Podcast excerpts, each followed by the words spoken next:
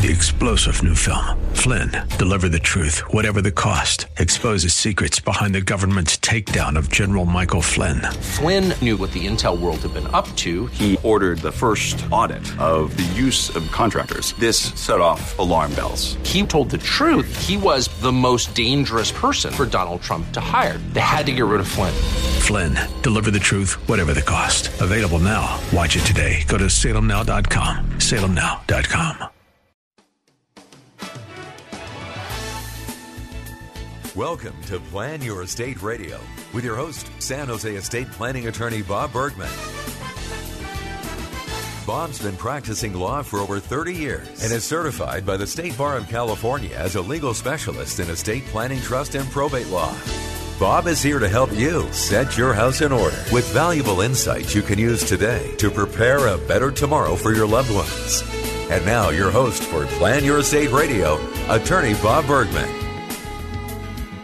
Good afternoon, Bay Area. This is attorney Bob Bergman, host of Plan Your Estate Radio, broadcasting from my palatial offices in San Jose, California.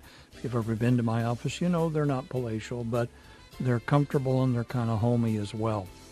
I just came off of doing two of my Living Trust seminars at the Camden Community Center here in San Jose.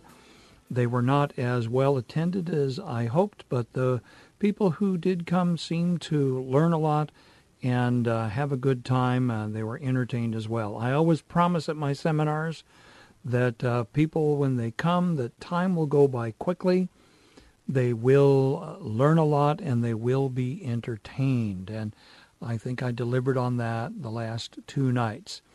A little bit tired today because I'm not used to staying up that late, especially doing uh, seminars. But to let you all know, if you missed those seminars, and those of you who came who are my listeners, thank you for coming. It was good to see some of my listeners at the seminars in the last two days. But if you didn't get a chance to come and you're interested in finding out about living trust planning, I have already now scheduled my next seminar, which will be on Saturday morning, 9 o'clock a.m., December 14th. So that is about nine days before Christmas, but it's a good time to consider maybe coming and learning about and starting the process of doing an estate plan for your family. Um, I don't expect you'll get anything done before the end of the year, but come to one of my seminars and learn about it. If I find that um, that that seminar starts filling up pretty quickly, I will likely add a second one at 12 o'clock noon on the same day, December 15th. So uh, please consider that when uh, when you are uh, registering. You can register through my website at lawbob.com or you can go to eventbrite.com and search for Living Trust Seminar on December 14th in San Jose. Now, uh, we got Thanksgiving coming up in a couple of weeks now, and uh, my family, we're actually going to go away for Thanksgiving this year. We're going to take a little trip down, and uh, for the first time, my kids will go to Universal Studios and then I think we're also planning to uh, to take a day trip and do the Warner Brothers Studios tour. Uh, that will be the second time that my children have been on that tour because the first time it was my wife and I on that tour, and my wife was several months pregnant with our children at that time. Um, of course, my, my daughters didn't appreciate that tour the first time around because they were still inside their mother. But this time, I think they're going to appreciate it a lot more.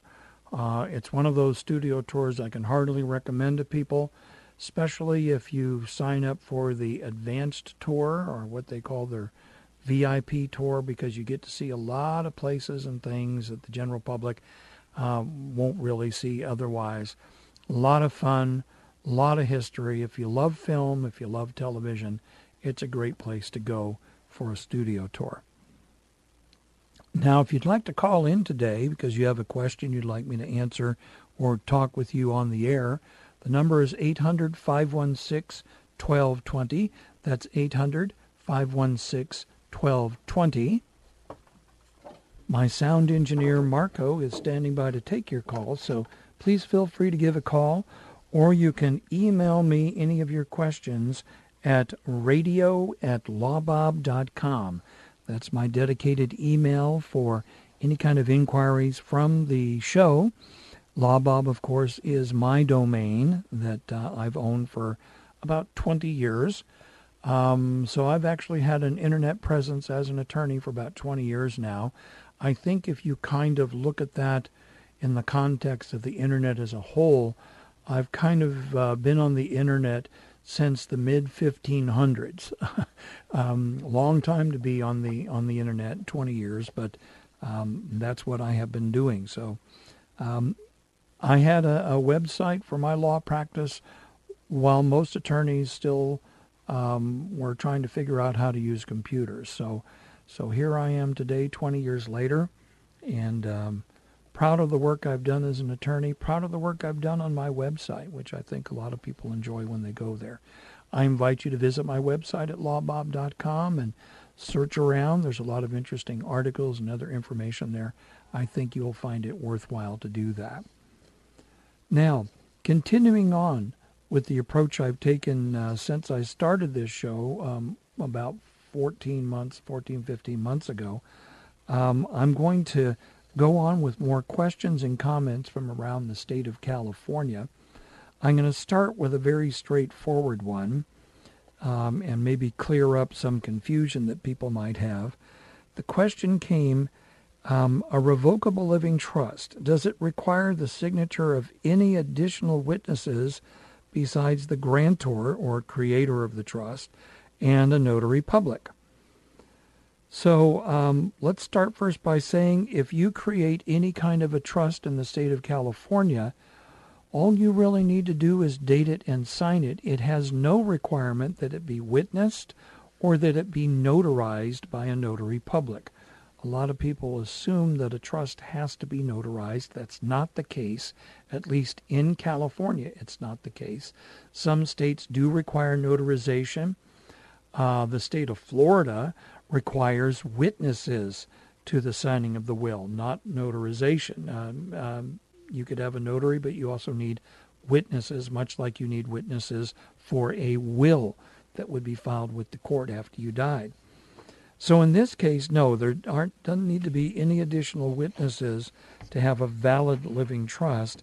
You don't even have to have your signature notarized. You just need it dated and signed. Now, Notarization is considered the much better practice because you have an independent party that is, in effect, authenticating that the person that signed that document is the person they said they were because that notary has looked at identification issued by a government, some kind of government ID like a driver's license or passport, and they have put that information down in a notary journal and maybe also have, have taken a right thumbprint, which is my practice, a right thumbprint of the person signing the trust, so you have some physical evidence as well that the um, that the trust was signed by the person that it says it did. That is to kind of head off claims of it being a forgery um, or that someone was coerced. If you have a notary there, you have independent witness that can maybe testify as to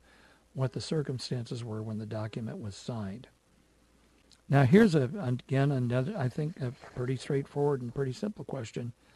Is it better to have an attorney who specializes in living trust prepare your living trust? Well, showing my obvious bias, since I'm board certified in estate planning, trust, and probate law, I would say the answer is absolutely yes.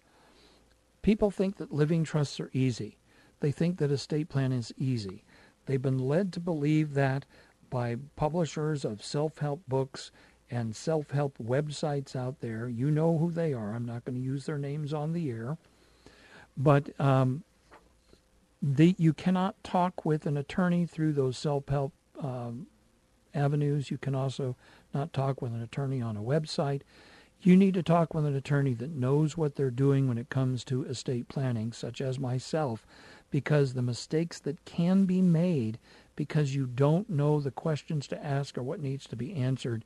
I spend a fair amount of my time cleaning up problems like that for families. So I would say, yes, use someone that, that can actually help out. So after the break, we'll continue with more Plan Your Estate Radio with your host, Bob Bergman.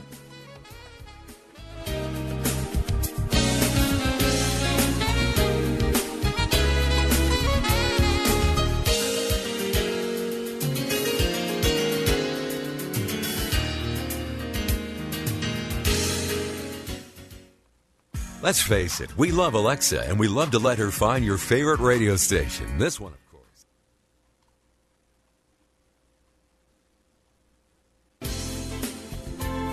This is Plan Your Estate Radio with San Jose estate planning attorney Bob Bergman on AM 1220 KDOW. Hi, welcome back. I'm going to continue on with more questions and comments from around the state of California because I find that um, I get feedback from people. Uh, I get feedback from people that um, that actually um, hear the show and they realize that uh, it is a situation that applies to them. So um, I'm going to continue doing that. I find that um, it's kind of a useful exercise all around because I don't know who's listening any given day, and hopefully something I say is going to hit them the right way and they're either going to take action or they're going to be reminded of something and and maybe get a problem solved for them. That's what I'm here for is to solve problems for you. Um, that's kind of my purpose as an attorney is to help people out with their situations. Now here's a question. Person saying they have a house that's um, that is in a trust, but the house title only has the name of the trust and the trustees' names are not on the title. Do the trustees' names have to be on the title?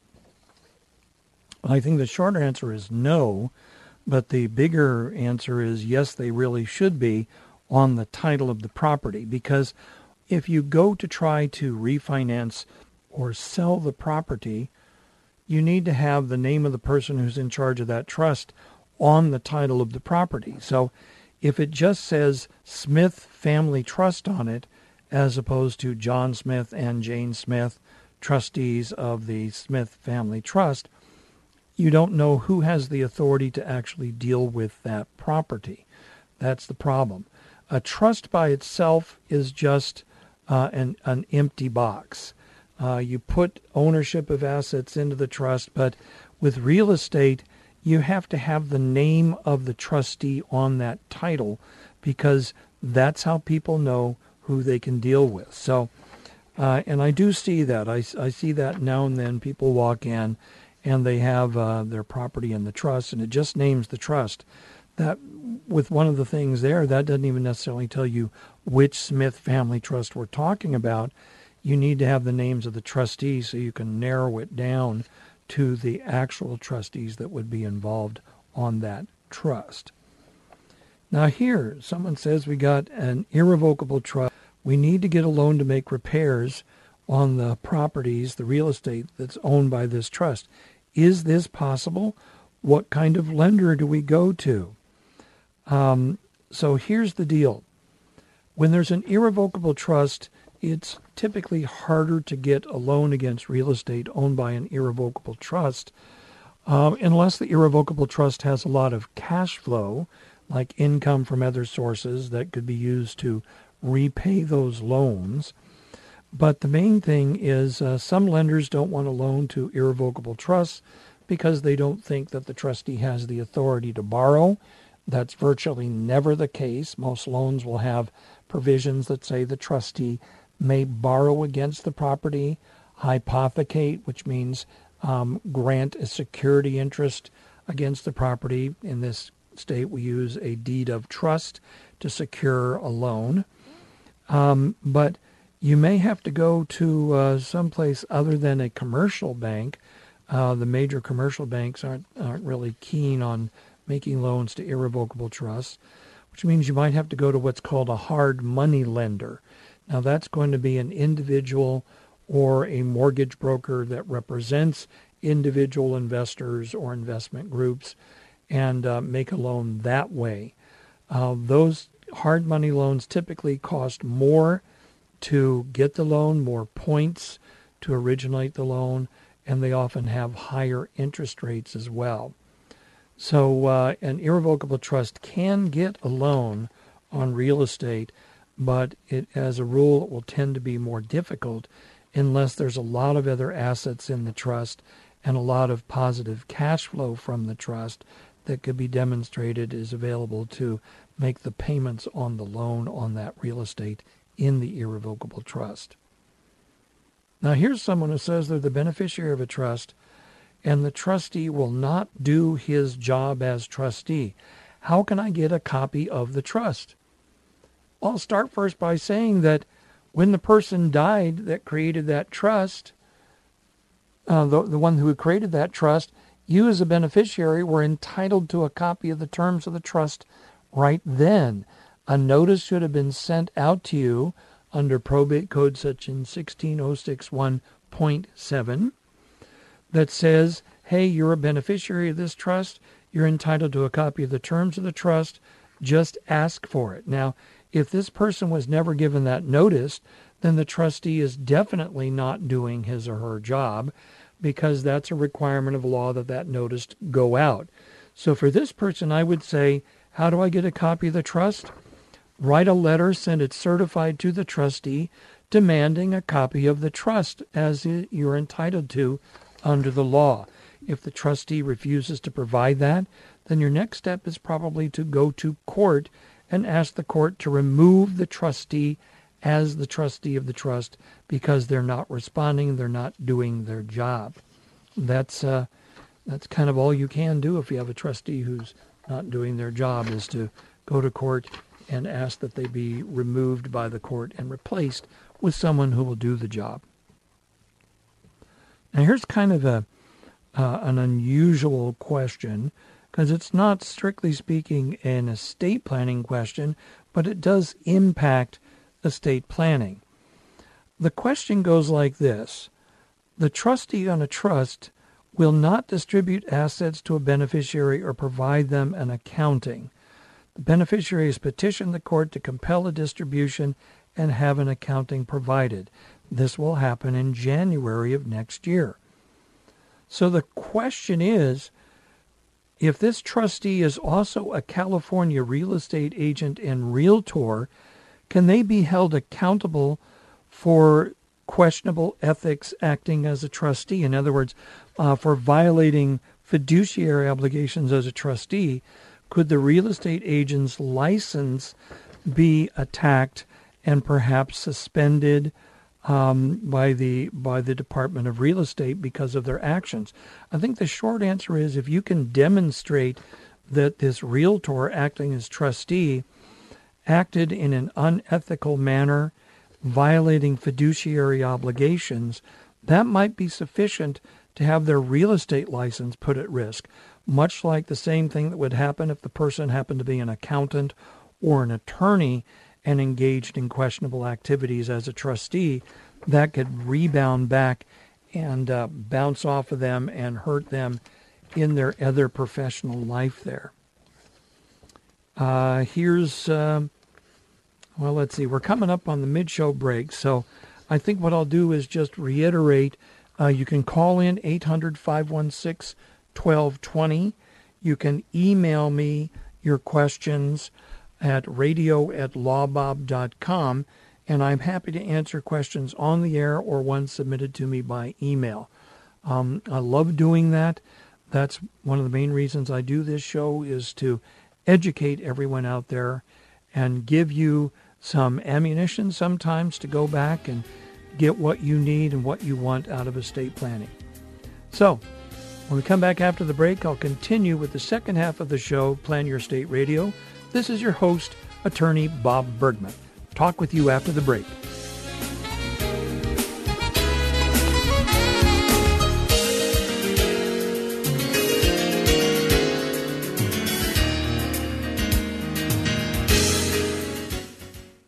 Prescription products require an online physician consultation and are only available if the physician determines a prescription is appropriate. Subscription required. Video with attorney Bob Bergman. Hi, welcome back. Let's continue with more questions and comments from around the state of California. Uh, here is one, looks like it's out of San Diego.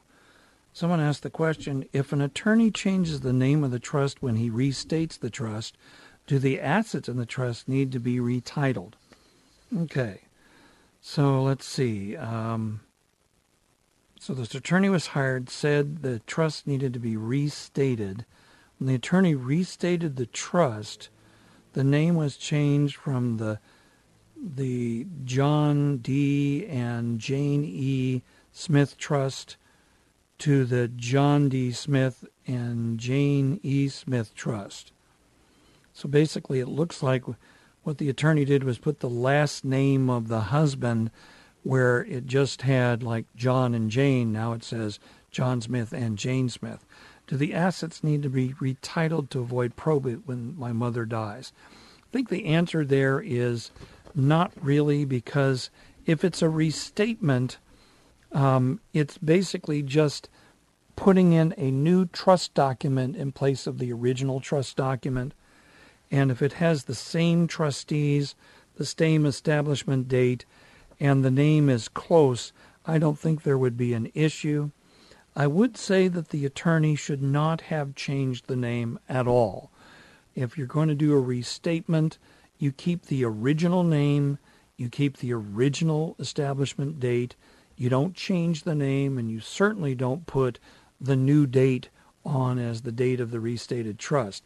That then can mess things up because the restated trust uh, will have a different date on it than the original trust, and things that are owned by the original trust will probably have that original date on them. So there's really a proper way to do things like a restatement of a trust. We actually call it an amendment and restatement because what we're basically doing is um, uh, what we're basically doing is turning around and and uh, just making changes to the trust, but we're changing the whole trust document at once. That's why we call it an amendment, which is the change, but the restatement is doing the whole thing all over again.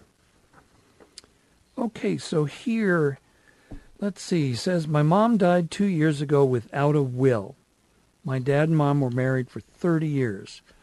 Right after my mom da- died, my dad right away married his mistress. Okay, I will just set that to one side. They were married for less than two years. My dad passed away without a will this month. My stepmom is now claiming she owns my parents' home that my mother and dad paid in full before my mother died. So let me tell you what the issues are here. If dad died without a will, that's called dying intestate. Intestate means no will, no last will and testament. Dying intestate means we have to now look at how did dad own this property um, with the previous with the previous mother, the, the mother who had died before. Now, if mom and dad were on the title, let's call them John and Jane Smith. If John and Jane Smith were on the title of the house, and then Jane died two years ago, and then John remarries and he marries uh, June, and then John dies, the question becomes what does the title on the property actually say? Does the title still say uh, John Smith and Jane Smith, the original owners, and there was never any action taken to clear that title? Does the title say now just John Smith because he took action to clear his deceased wife's name off the title? Um, or did he do that and then add June, his new wife, formerly his mistress, to the title? and now it says John Smith and June Smith. And then it depends on does it say joint tenancy? Does it say community property? A lot of different things enter into this question. But if it was always just in John Smith's name, or John Smith and his previous wife Jane Smith's name, and then he dies without a will intestate, first thing is you have to clear the deceased wife's name off the title to get it into the name of the surviving spouse. That's dad, John Smith. And then you have to look and say, okay, if it's just in his name, it will have to go through probate. but it might very well be that it's his separate property, even though he remarried. And if that's the case, the laws of intestate succession, fancy legal language for who gets your stuff when you die, if you don't have a will or a trust, if you didn't do any planning. Well, in a situation like that, the law would say we don't automatically give it to his new wife. Instead, if it's his separate property, separate from that marriage, we divide it between his new wife and any children he may have. If he has a spouse and one child, then they split it 50 50. Each gets one half of the property. If he has a wife and two or more children, then one third goes to the wife, two thirds go and are divided between however many children there are. If there's two, they each get a third. If there's 10 children, well, they divide that two thirds 10 different ways. That's how the law basically works. The only way the stepmother could claim she owns the house is if she had joint tenancy ownership with with the dad or community property ownership with the dad. The dad would have had to take actual action to put his new wife on the title of the house for her to claim that she owns the whole thing. And that's pretty much uh, the analysis right there. Uh, it may or may not help those of you out there, but I'm sure there's other people in similar situations. I've heard that people get divorced and remarry, and then the new stepfather or stepmother always wants to keep everything um, and deny anything to the children of the first marriage. That happens a lot, ladies and gentlemen. And uh, I don't agree with it, and I'm hoping that you don't agree that it's a good idea or that it's cool. But you know what? That's why you do, excuse me, that's why you do estate planning. So that you don't end up in situations like the one I just described, where it looks like this child is going to have a fight to get his or her share of dad's house away from the stepmother. Because I'm sure the stepmother's living there and she's just staying there. She says, I don't have to do anything. It's my property now. That's uh, there's a big fight coming for that family and it could have been avoided with proper planning. Now, here's an excellent question because I'm sure people, now some people have heard of these transfer on death deeds for their home. It's a fairly new thing here in California.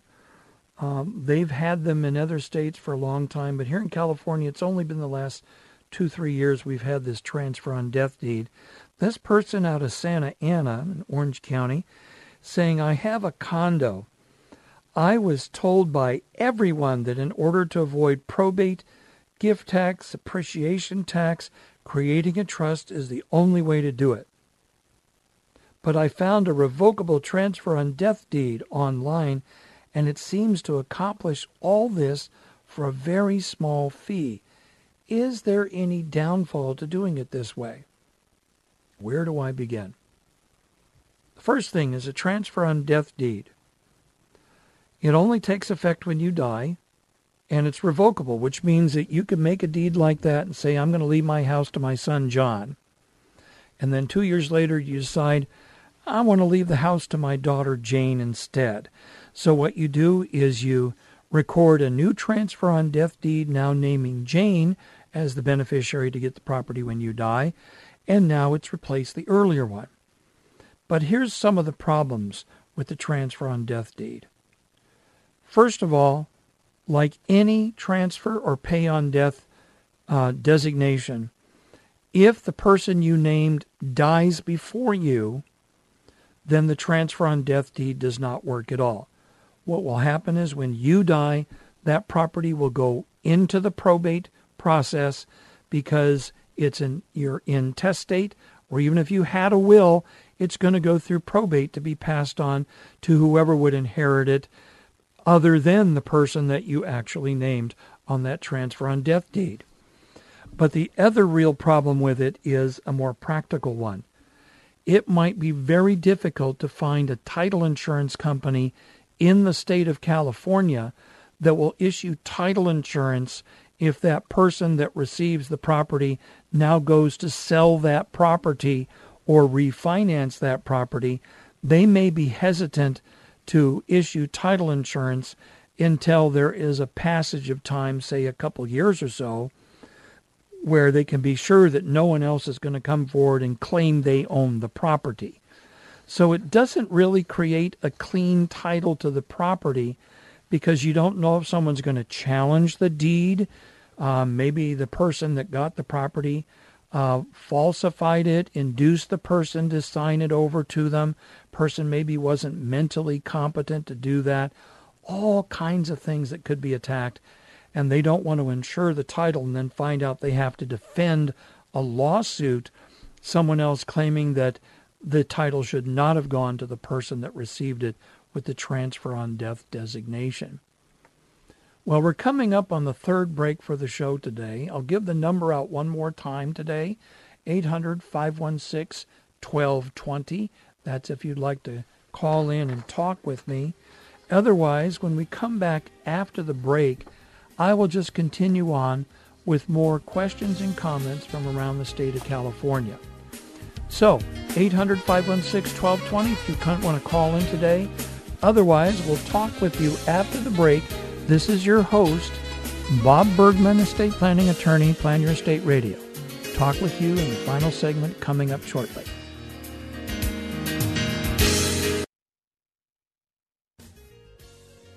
Now, back to Plan Your Estate Radio. Once again, your host, estate planning trust and probate law specialist, attorney Bob Bergman. Hi, welcome back. We're in the final segment of the show today, and I thought I would uh, cover just a few more topics, including one that I'm going to probably spend the bulk of our time left today discussing. First thing, though, is we have uh, someone out of Santa Monica that indicated his father died in May of this year and left a living trust. Uh, this person is not the successor trustee of the trust, but before dad died, uh, um, I moved in uh, with him to take care of him. Dad drew up a signed California lease rental agreement stating that I can stay in the house as long as I wish. That agreement was notarized. Can the trustee of the trust now kick me out? Trustee wants to sell the house for the profits. It's the biggest asset of the trust. Well, the short answer is it depends entirely on the terms of that lease rental agreement. If it says you can stay provided you pay rent in the amount of X dollars. Then you look and say, is how long is the lease for? Is it for one year? Is it for five years? Is it for, um, you know, whatever it is? You have to look at the terms of the lease. If the lease says you can stay there rent free, then again, how long can you stay there rent free? The issue is uh, not whether or not um, the person can be kicked out, but whether they have a legal right to stay in the house. And this rental agreement is going to spell out exactly the right to stay in the house and what the terms and conditions are. If it is an actual lease and says you have the right to stay here for um, as long as you wish, then it may actually not be a lease so much as granting what's called a life estate in the property, meaning you have the right to live there for your lifetime. And that would maybe be a modification of the dad's trust, um, almost considered an amendment to the trust, especially if it was signed and notarized. And so this right here, that raises a triable issue of fact as to just what the effect of this lease agreement is and whether the trustee can evict this person who has this lease who may actually have a life estate in the property and not just a lease. And if that's the case, then we've got the situation where hmm, probably looking at um, a court case ahead there for this particular family. Here, okay, uh, mom passed. In her trust, it says that she wanted me to have a home. um, how is the deed taken out of the trust and put in my name? Or does it stay in the trust name with my name added to the deed? Well, it would be the trustee of the trust transferring the property out of the trust into the name of the beneficiary, um, doing a distribution of the property to that beneficiary. So now the beneficiary actually owns the, the house in their own name. You're not added to the deed with the trust uh, it's transferred out of the trust. And that's presuming, of course, that that the trust doesn't say to keep property in trust as part of the transfer. So that's a that's a whole separate issue, and um, and it's a different type of planning that I often use uh, for clients that are concerned about um, someone losing an inheritance. So I'm about to go into the last uh, issue today. And here's a question. Here's a person says, I'm the only beneficiary in a special needs trust with a lifelong beneficial ownership of a property that's paid for, held in that trust, and that was signed over to a successor trustee to take care of me. Can the successor trustee file an unlawful detainer against me for living in a house that I'm living in legally? The trust states the trust properties to be managed only in the best interest of the beneficiary, held for his use and a lifelong beneficial interest. The trustee gave me a 60 day notice and then filed an unlawful detainer. The trustee did not offer any other place for me to live and went so far as to say it was not up to her to provide housing because it was a special needs trust. She claims sole ownership of the property as trustee as a rental and asked for damages for malice against me because I didn't move. She wants to sell the property. I can't care for myself on a daily basis. Without this house, I'd be homeless and on the streets. Well, let me tell you right here.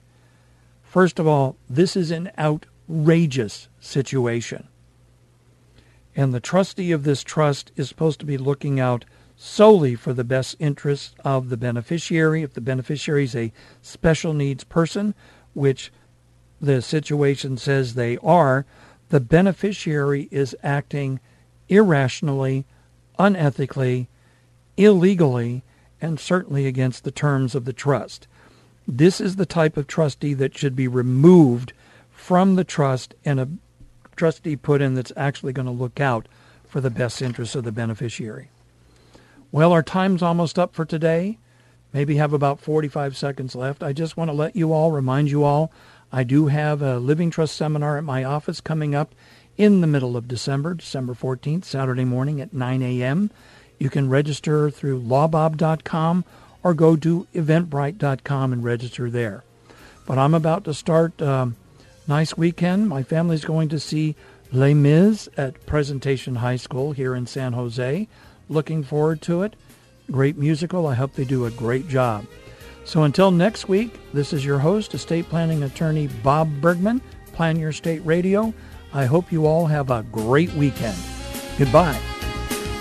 You've been listening to Plan Your Estate Radio with estate planning attorney Bob Bergman. For more information on today's program or to schedule a consultation, Visit lawbob.com, where you'll also find information on his upcoming estate planning seminars. L-A-W-B-O-B, lawbob.com. Or call his office in San Jose, 408-247-0444. That's 408-247-0444. And be sure to tune in next week for more Plan Your Estate Radio.